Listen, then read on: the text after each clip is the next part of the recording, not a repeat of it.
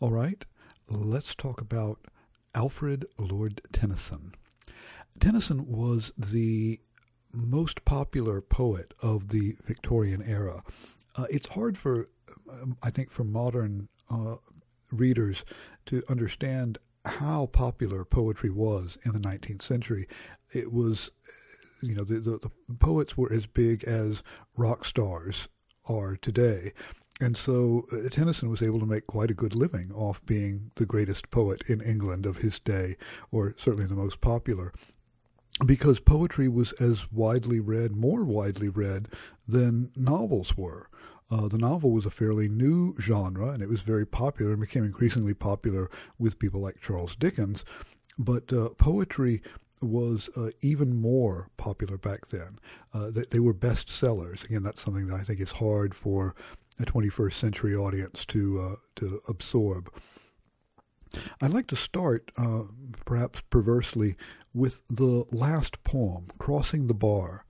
Now, this is not the last poem that Tennyson ever wrote, but he did request that it be the poem to appear last in all collections of his work, and so the Norton editors have uh, uh, obliged him there. It was written very near the end of his life, but it just wasn't the very last thing that he wrote. And it's obviously a, a, a an elegy. It's kind of his own. It's a poem about death. Crossing the bar. Sunset and evening star, and one clear call for me. And may there be no moaning of the bar when I put out to sea, but such a tide as moving seems asleep, too full for sound and foam, when that which drew from out the boundless deep turns again home. Now, a couple of things here.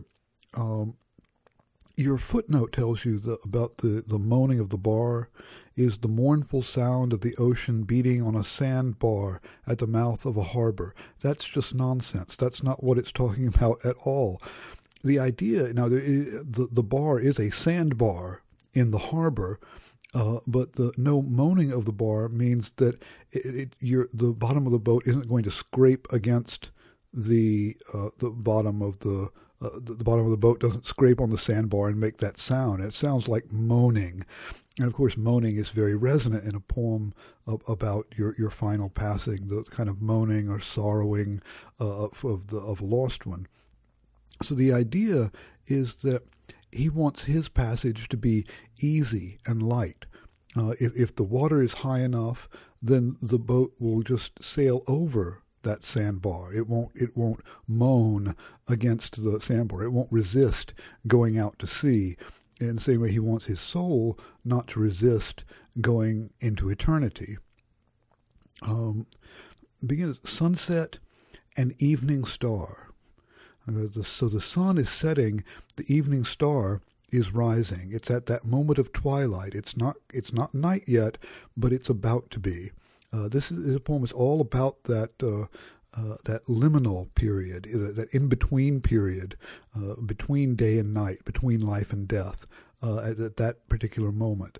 And the kind of beautiful kind of seesaw image of the sun setting, the evening star, which would be rising at this very particular moment of dusk. Um, and a clear call. He's being called out, uh, and he will put out to sea. And it will be a tide that moving seems asleep. Um, again, if you think about, you know, sleep is one metaphor for death. He will be asleep, he will die, but he will also be moving. He will be moving into the next life. So as as moving, it seems asleep. So it looks like he's dead or asleep, but he's actually moving into the next world. Too full for sound and foam. Now this relates to that image of of uh, the no moaning of the bar. Uh, the the tide is full; it's high enough uh, that there's no sound. There's the, the boat won't scrape against the sandbar as it goes uh, past. There's no sea foam. It's it's not uh, near call. It's just a smooth, easy transition. That's what he's asking for. Is kind of a, a, a death that is a smooth, easy, effortless transition. And that which drew from out the boundless deep turns again home. Now, this is uh, using the image of the tide. He says the tide comes in, the tide goes out. And that's as, as easy a natural rhythm as the soul being born and the soul dying. And it turns again home. Uh, it, it's not leaving, it's not going away somewhere, it's returning home, the same way that the tide returns from the land back to the ocean. It's going home. So his soul uh, is going home. Twilight and evening bell, and after that, the dark. Now notice how the stanza uh, 3, uh, the uh, opening line, echoes the opening of stanza 1. Instead of sunset and evening star, we have twilight and evening bell. The sunset, twilight, evening, a star and bell. Um, and again, it's this moment, this moment of twilight. And again, here we have the sound, uh, a clear call from me. Now we have the sound of the bell. And after that, the dark. So it's this moment of transition again between the light and the dark, between light and death and may there be no sadness of, of farewell when I embark. Now that's a nicely ambiguous. No sadness of farewell for who? For the one saying farewell, uh, for the one leaving, or for the ones who are staying and saying farewell to him? Of course, it applies to both. He wants this to be a kind of an uh, an, an, easy, uh, no no sorrow, no tears, no sadness, uh, when he embarks, when he goes on his final journey. He says, For though from out our bourne of time and place the flood may bear me far, I hope to see my pilot face to face when I have crossed the bar. So here, the end of it, the, there's uh, from our, our bourne, the boundary of time and place, the physical reality we have, the flood this is the, the sea, the image. And sea is a, a wonderfully resonant image in this poem. It's both an image of life and of death, which is appropriate because this is about the transition between life and death. And also, the sea is also, uh, you know, image of the of the unknown. Um, it will bear him far away. And he says, "I hope to see my pilot face to face." Now, of course, that's God. The interesting thing is that a, a pilot is in, in a harbor, the, the pilot boat takes the guides the ships out of harbor, uh, you know, to the edge of the harbor, and then lets them go out to sea. So you wouldn't see your pilot face to face once you were out to sea. You'd only see it in the harbor. Um, so in a way, he, there's a kind of a, a, an irony there. Again, the, the, the pilot that in our world would only be in the harbor. For him, it will be a pilot who takes him into an even larger world outside of that. And again, with, with the when I have crossed the bar, uh, and all of these images the sea, the, the, the bar, the pilot, the, sh- the, the ship all of these ha- you know take on almost mythical resonance. And one thing about the uh, the poem, about so many of, of Tennyson's poems, is just how beautiful they are to hear. Uh, I said that poetry was very popular in the 19th century. It was very popularly read. You would read poems out loud. That was, if you remember in Pride and Prejudice, that they were so often playing music uh, after dinner to amuse themselves. Well, that was uh, common. It was also very common to read or recite poetry. And so the fact that uh, Tennyson's poems sound so wonderful out loud is one of the reasons that he was so popular. You know, it it sounds good. It was it was they were fun to say. Let's turn now to Tennyson's poem Ulysses. Uh, Ulysses is the Roman name for the, the Greek hero Odysseus, the, the hero of the Odyssey, uh, famous for his great voyages. He was a, a, a, the the clever soldier at the at Troy who, when he was heading home, was under a curse from the gods, and it took him 10 years to get back to his home. And eventually he did after many fabulous adventures. But Tennyson doesn't talk about any of that. He's talking about the very end of his life. Uh, and there's a story in Dante's Inferno that shows Ulysses going on a final voyage Uh, he's kind of an image of of of arrogance and pride. Um, but here, let's look at uh, Ulysses. Now, this is a dramatic monologue. Uh, we'll be seeing quite a bit more of these when we look at uh, Browning next time. But a dramatic monologue is all in a character's voice. So this is Ulysses speaking. It's not the poet speaking, it's the voice of a character. And, and we can see and deduce some interesting things about the character from a dramatic monologue. It little profits that an idle king by this still hearth among these barren crags, matched with an aged wife, I mete and dole unequal laws unto a savage race that hoard and sleep and feed and know not me.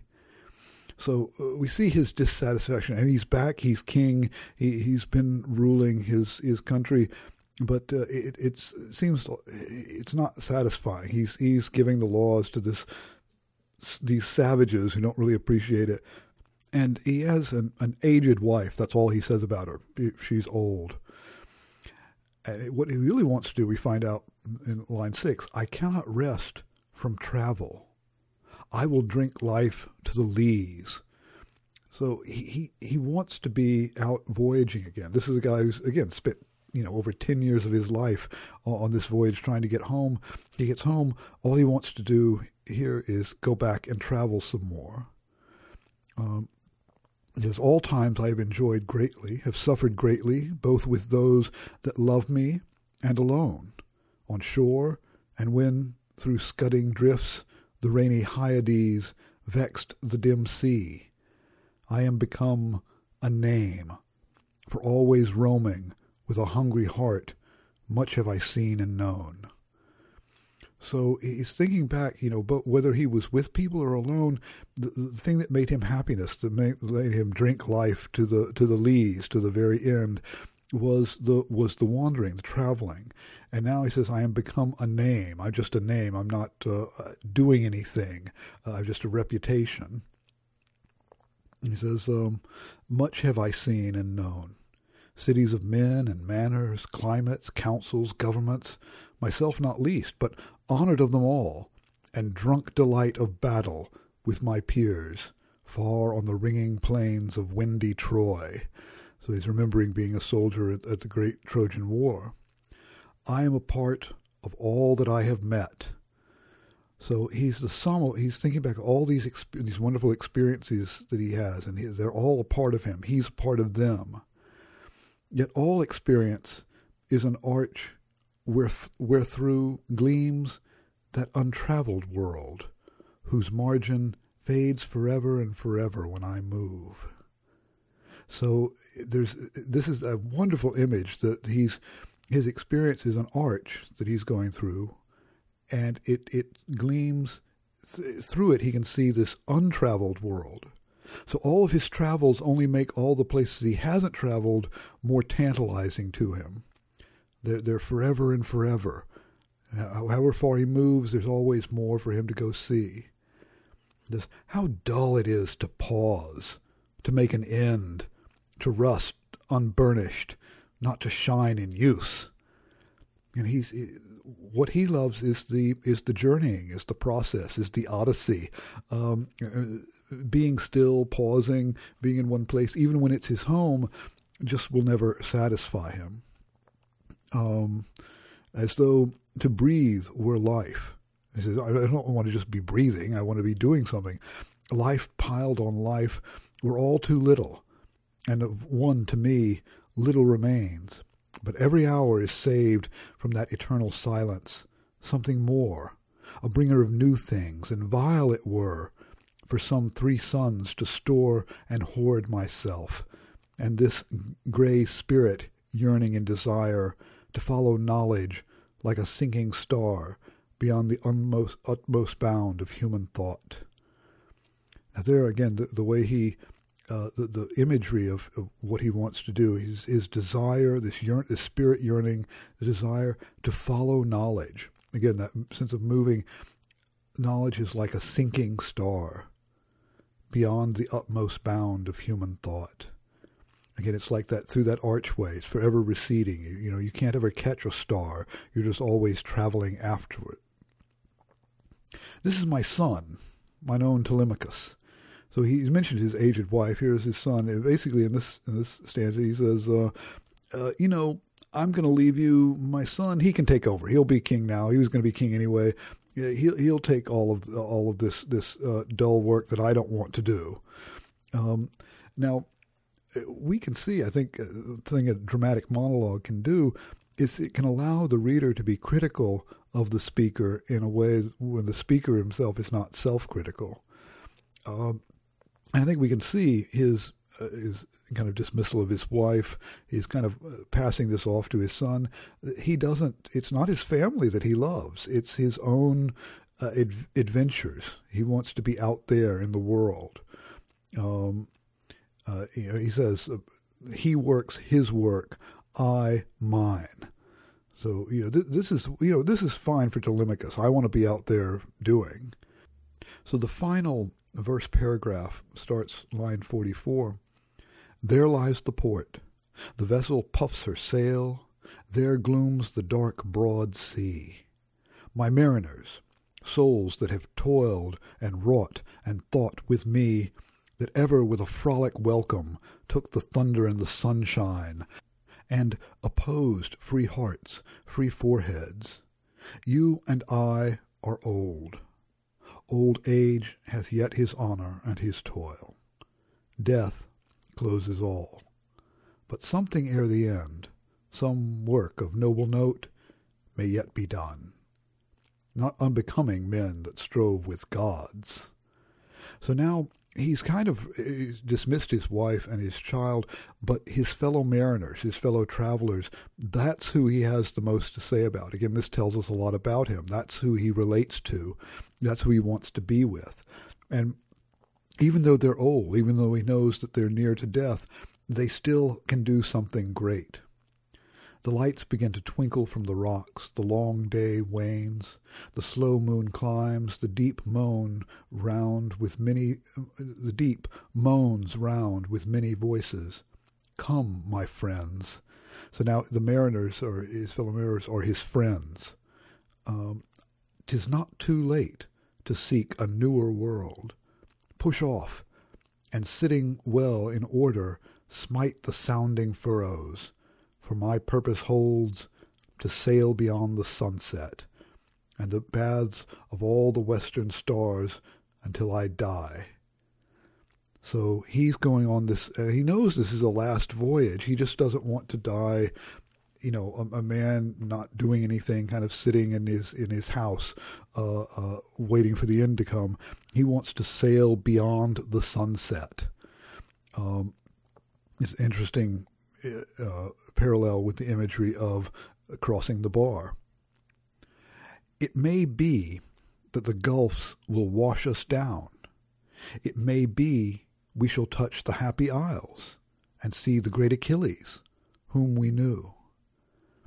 So he's saying, look, we may get the, the, the we may get washed away. The gulfs will wash us down.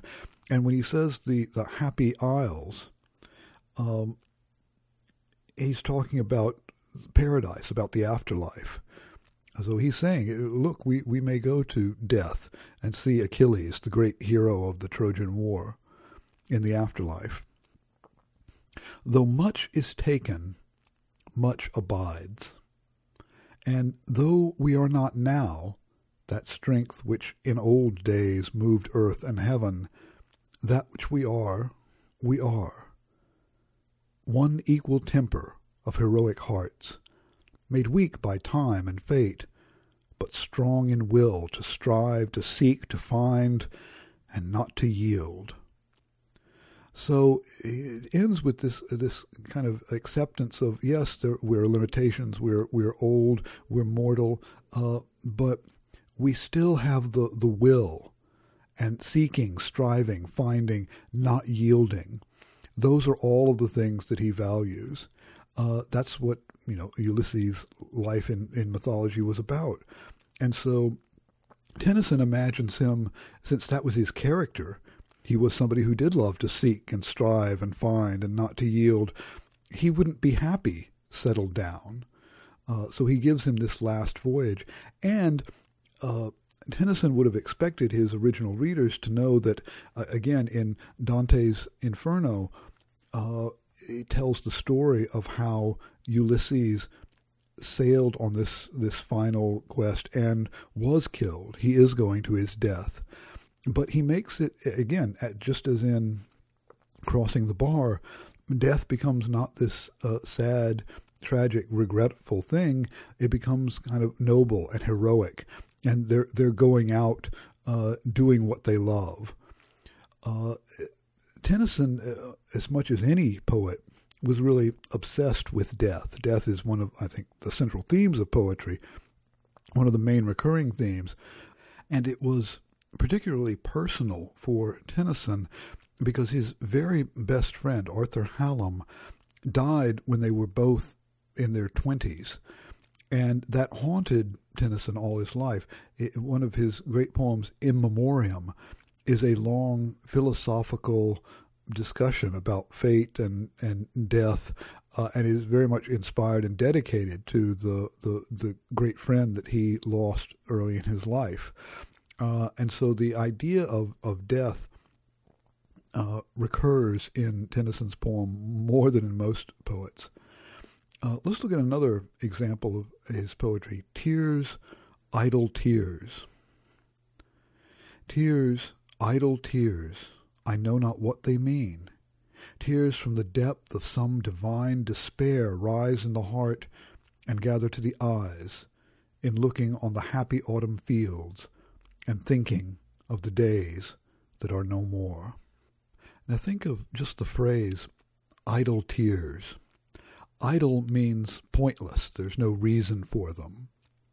he says, I know not what they mean. I'm, I'm crying and I don't understand why. But then he says it's tears from the depth of some divine despair. That's another uh, wonderfully ambiguous phrase. Is the is it a despair that it comes from God, a divine despair, or is it is despair an adjective meaning it's it's divine an adjective meaning that it's a a wonderful, a divine, an excellent, a a, a lofty despair. Uh, it, it could be both, but if it's a divine despair, how can it be idle or pointless? And it rises in from the heart to his eyes, and he sees the autumn fields. Autumn is the time of the of the, the, the world moving on towards winter. Uh, we think of uh, Keats' poem to uh, uh, ode to autumn, and what he's thinking of, what causes these tears, what causes this, the source of this divine despair, is the days that are no more, all of the past that he's lost. Fresh as the first beam glittering on a sail that brings our friends up from the underworld. Sad as the last which reddens over one that sinks with all we love below the verge so sad, so fresh, the days that are no more. So here, are two, again, descriptions of these tears. First, they're fresh, and a, a beam that glitters on a sail, so that you see the, the, the beam of sunlight on a, a sail. And it, what is it doing? It's bringing our friends up from the underworld. So here's a boat that is bringing us. So he's thinking about memory, remembering the fresh, the fresh memories of those people that are gone to us.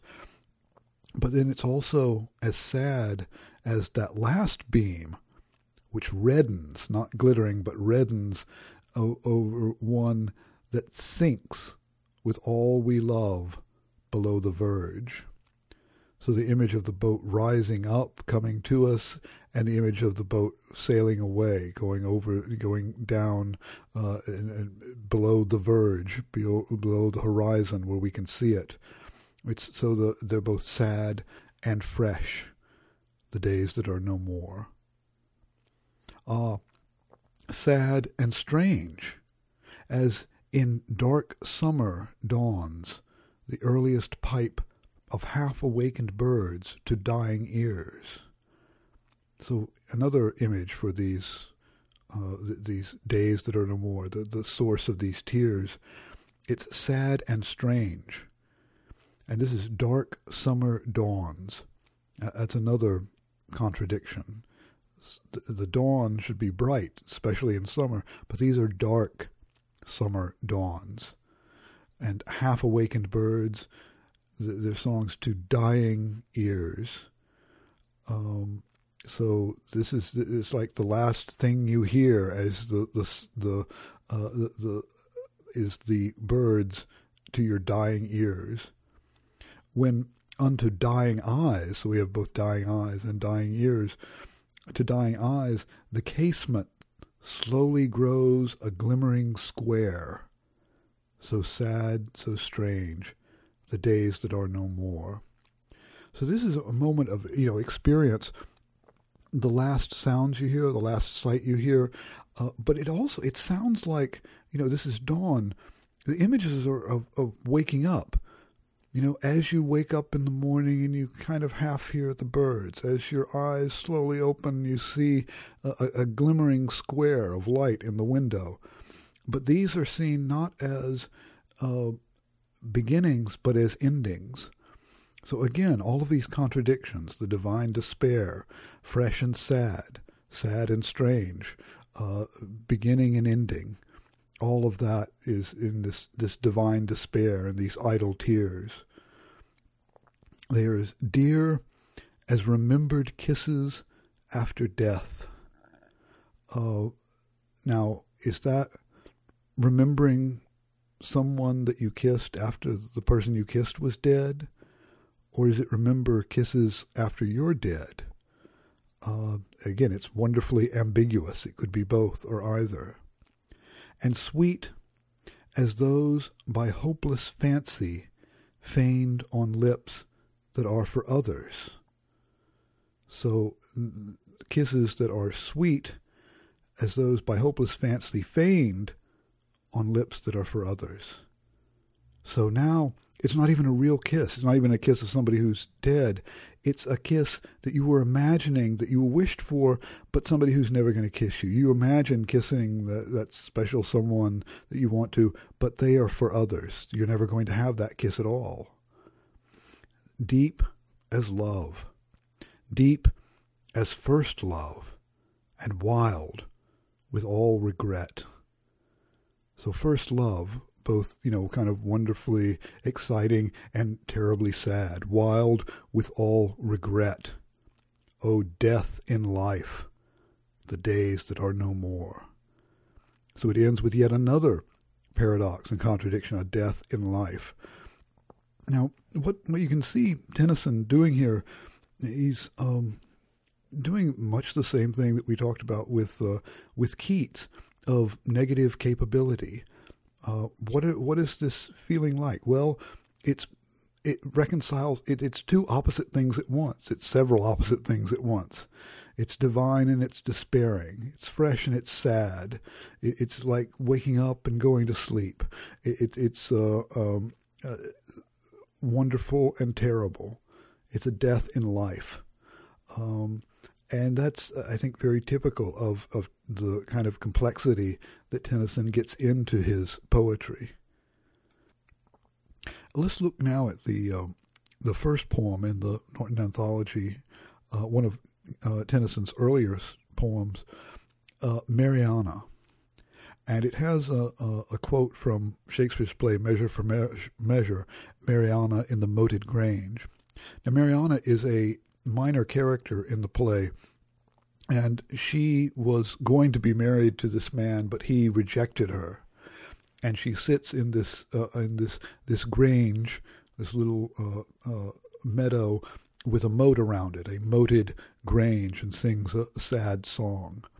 So that's how, uh, and and Tennyson would have expected, no, no, most of his readers would have caught the Shakespearean allusion. Uh, not everybody today reads Measure for Measure. You know, more's the pity. Go out and read it. Um, I want you to think about what he does here with creating a sense of mood in his descriptions. Just look at this opening stanza. With blackest moss the flower plots were thickly crusted one and all. The rusted nails fell from the knots that held the pear to the garden to the gable wall. The broken sheds looked sad and strange. Unlifted was the clinking latch. Weeded and worn the ancient thatch upon the lonely, moated grange. All of those details, black moss, thickly crusted, rusted nails, knots, broken sheds, sad, you know, all that, the clinking latch, all of those details give a sense of the kind of forlornness. It's very concrete, very specific. Um, and it creates the mood and the feeling just purely from the description. And then we get the refrain, which is slightly varied throughout the poem. She only said, My life is dreary. He cometh not, she said. She said, I am a weary, a weary. I would that I were dead. So here's her her refrain that you know things are dreary. Why? He, he he's not coming. The man she loves is not coming. In the next stanza, we get into her tears fell with the dews at even. Now here he's very explicitly linking the lady with her environment. Her tears fell with the dews at even. So the dew on the grass and her tears are the same. Her environment, the sad environment around her, and her internal sorrow are the same thing. Her tears fell ere the dews were dried. She could not look on the sweet heaven either at morn or eventide. So she can't even look up at heaven, uh, either at morning or night. After flitting of the bats when thickest dark did trance the sky, she drew her casement curtain by and glanced athwart the gloaming flats. Again, the, the, the bats, the, the, the, the gloaming flats, all of the environment echoes and mirrors her own inner despair. And now she says, The night is dreary. Not just my life is dreary, but the night is dreary. And continues the refrain. Um, she goes on, upon the middle of the night, waking, she heard the night fowl crow. The cock sung out an hour ere light. From the dark fen, the oxen's low. The oxen's low came to her without hope of change. Now here she's hearing, it's not just a, the physical environment, but the sounds she's hearing, the, the, the animals out there, the night fowl, the, the, the cock that crows. So she's been up all night. She hears the cock crow at sunrise, and she hears the oxen low uh, without hope of change. None of these sounds, usually, you know, the sound of the, the, the, the cock crowing at dawn is supposed to be one of hope. But for her, it's not. It's sung an hour ere light. So it's singing in the dark. Uh, there's nothing triumphant about it. And the oxen lowing in the fields they're just there without hope of change. It's, you know, really depressing. In sleep, she seemed to walk forlorn, till cold winds woke the grey-eyed morn about the lonely moated grange. Now, in sleep, she seemed to walk forlorn. Does that mean that she's dreaming in sleep? She seemed to walk, or is she walking as if she were sleepwalking? Again, Tennyson is typically ambiguous about that. It could be either or both. Um, and it goes on again the, the, way it describes all of the features of her environment. The, the next stanza: the blackened waters, the marish mosses, the, the poplar. All of this again. All of this is, um, uh, you know, telling her life is dreary. Um, you know, the, the, the next stanza: the night is dreary. We've got the moon and the shrill winds. Uh, the, the shadow of the poplar fell upon her bed across her brow. So there again, it's a physical, external thing, but it's also symbolizing an internal shadow. It's across her brow, both physically and psychologically shadowed. And we get the in the the dreamy house. Uh, we hear the again the, these creatures: a blue fly, a mouse, Old faces glimmered through the doors, old footsteps trod the upper floors, old voices called her from without. uh, she she only said, "My life is dreary."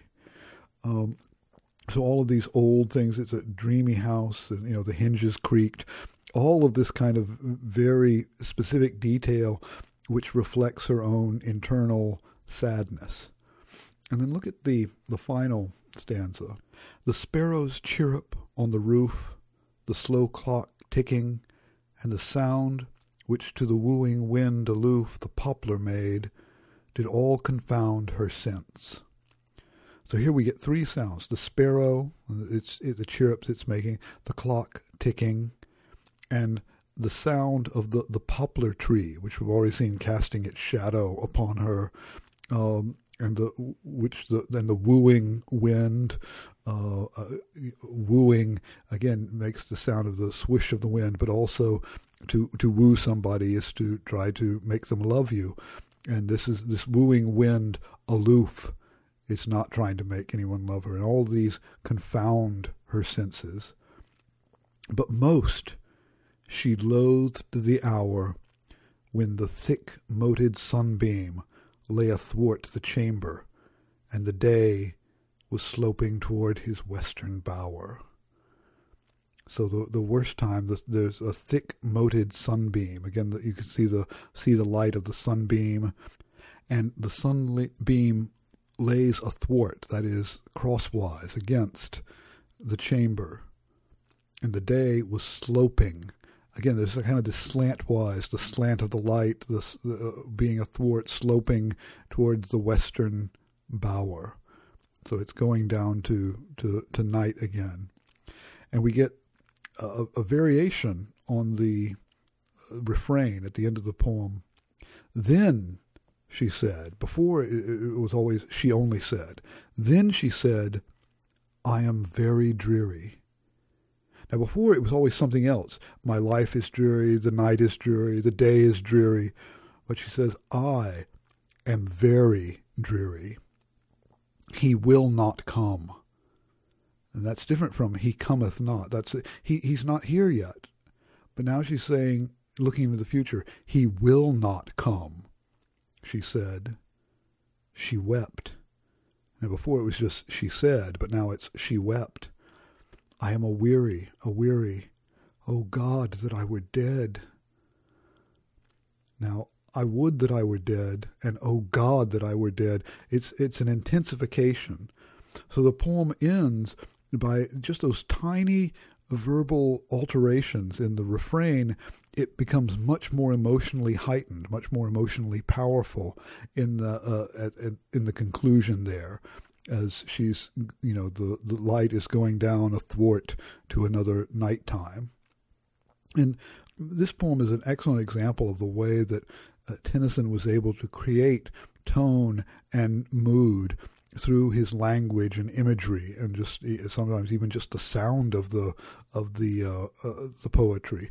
Uh, very very powerful.